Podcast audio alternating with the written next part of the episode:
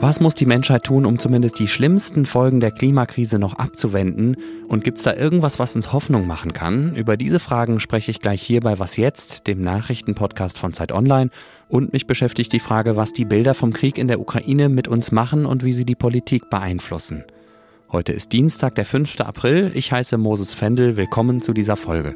Bevor es richtig losgeht, hören Sie aber wie immer einen kurzen Nachrichtenüberblick. Ich bin Anne Schwedt, guten Morgen. Der ukrainische Präsident Volodymyr Zelensky hat angekündigt, dass die möglichen Kriegsverbrechen von Butscha und anderen ukrainischen Städten lückenlos aufgeklärt werden. Dazu arbeitet man unter anderem mit der EU und dem Internationalen Strafgerichtshof zusammen, sagte er. Heute Abend soll Zelensky vor dem UN-Sicherheitsrat sprechen.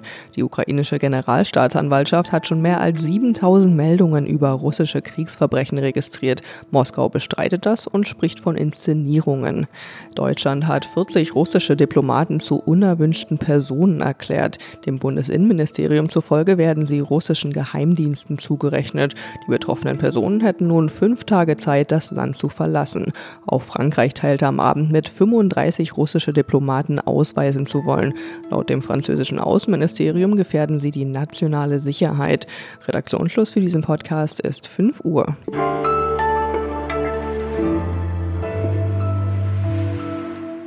Hitzewellen, Dürren, Überschwemmungen. Vor diesen und weiteren Folgen des Klimawandels warnen WissenschaftlerInnen schon länger.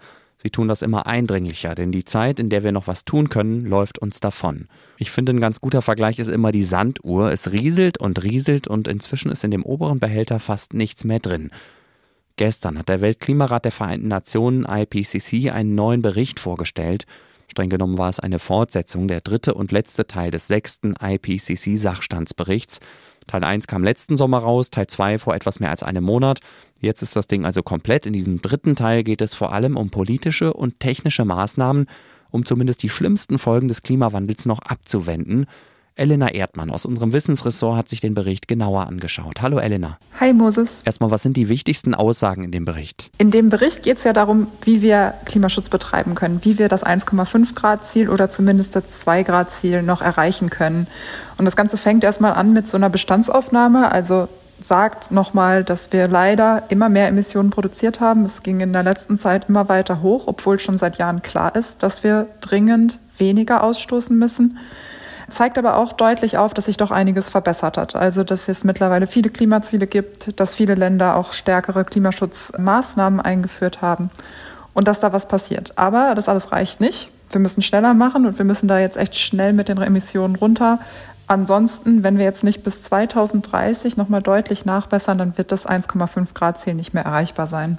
Und was macht diesen dritten Teil besonders im Vergleich zum ersten und zweiten Teil? Anders gefragt, warum hat der Bericht überhaupt drei Teile? Ja, jeder Teil hat ja so ein eigenes Thema. Also im ersten Bericht, da ging es um die naturwissenschaftlichen Grundlagen. Da wurde nochmal so ganz klar etabliert, wieso wir wissen und dass wir wissen, dass der Klimawandel ja, existiert und menschengemacht ist. Der zweite Teil, das waren dann die Folgen. Und das war im Grunde diese ganz klare Warnung. Das ist alles ganz schön schlimm. Und auch tatsächlich ist es so, dass wenn es um 1,5 Grad wärmer wird, dass dann ein bisschen schlimmere Dinge schon passieren, als wir noch vor ein paar Jahren gedacht haben. Deswegen hat sich auch in letzter Zeit das so gewandelt, dass wir doch sehr stark darüber sprechen, dass wir 1,5 Grad erreichen wollen. Und jetzt der dritte Teil, der geht halt genau darum, wie kommen wir dahin. Ist also eher der konstruktive Teil.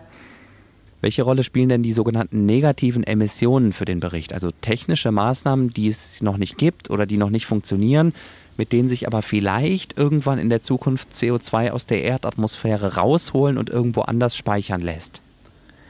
Ja, also tatsächlich ist es ja so, dass wir es gar nicht schaffen können, alle Emissionen zu reduzieren. So ein gewisser Rest, der bleibt da auf jeden Fall. Das heißt, irgendwie müssen wir es schaffen, wenn wir auf Netto Null wollen. Und das hat ja zum Beispiel die Bundesregierung mittlerweile ganz klar als Ziel.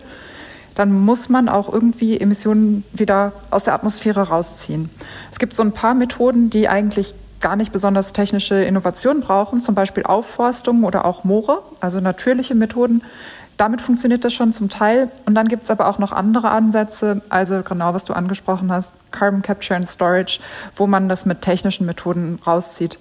Aber tatsächlich ist es so, dass viele Szenarien, die sagen, bis 2100 kommen wir auf 1,5 Grad, die gehen davon aus, dass wir nicht bei Netto Null irgendwann landen, sondern dass wir wirklich bei netto negativen Emissionen landen. Das heißt, wir nehmen mehr Treibhausgase aus der Atmosphäre wieder raus, als wir reintun.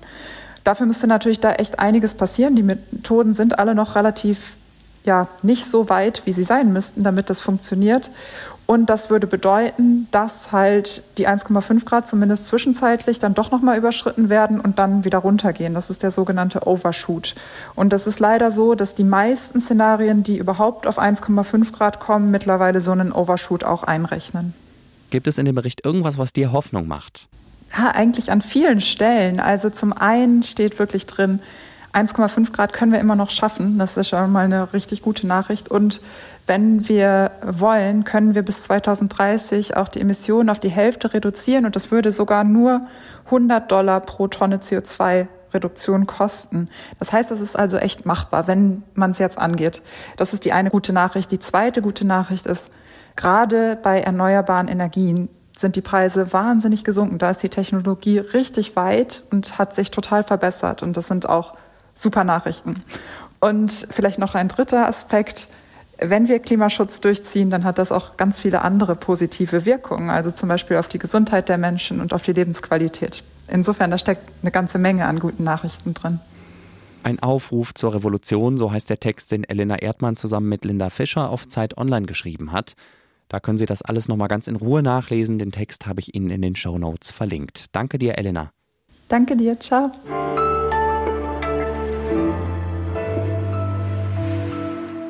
Und sonst so?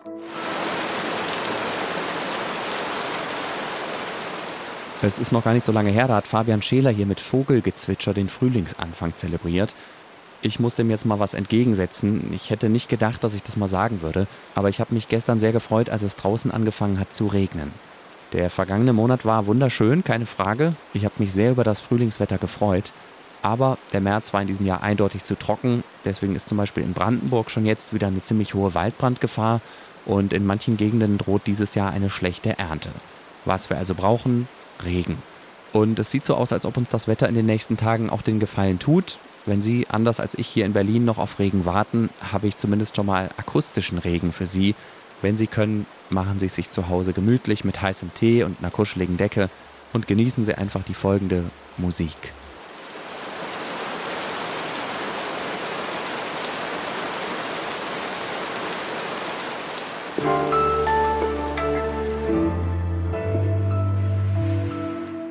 Dass der russische Angriff auf die Ukraine eine Zäsur bedeutet, das haben wir in den letzten Wochen schon öfter gehört und auch hier im Podcast besprochen.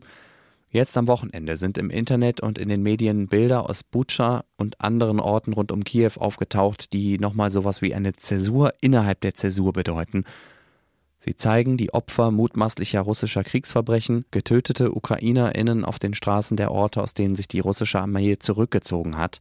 Mein Kollege Dirk Peitz aus unserem Kulturressort hat sich in einem Text auf Zeit Online Gedanken über die Wirkung dieser Bilder gemacht. Hallo Dirk. Hallo Moses. Muss ich die Bilder denn gesehen haben, um zu verstehen, wie grausam dieser Krieg ist? Das glaube ich nicht. Das kann man sich leider vorstellen und vermutlich werden das ja nicht, oder es werden ganz sicher nicht die letzten Bilder sein, die wir sehen. Und man muss ja fürchten, dass man etwa aus Mariupol noch ganz andere Bilder sehen wird. Aber sie sind schlimm genug, die, die uns aus Butscha jetzt erreichen. Warum müssen wir Journalisten und eigentlich auch jeder, der soziale Netzwerke nutzt, denn besonders vorsichtig mit diesen Bildern umgehen? Es gibt diesen alten Spruch, dass das Erste, was im Krieg sterben würde, die Wahrheit sei. Da mag was dran sein. Man könnte jetzt im Zeitalter von sozialen Medien und eben dieser Geschwindigkeit, mit der Bilder von, die von, auch von Amateuren gemacht sein können, um die Welt transportiert werden über soziale Medien, halt noch hinzufügen, naja, die, die Bilder sind schneller als jede Wahrheitsfindung. Wir sehen zwar eindeutige Dinge darauf, aber wir wissen trotzdem nicht, wie sie zustande gekommen sind. Im Fall von Butcher wissen wir, dass es in erster Linie dann auch professionelle Fotografen waren, die tatsächlich am Wochenende dort waren, von verschiedenen internationalen Medien, Fotoagenturen. Und trotzdem wissen wir nicht, was passiert ist, bevor diese Menschen da hingekommen sind.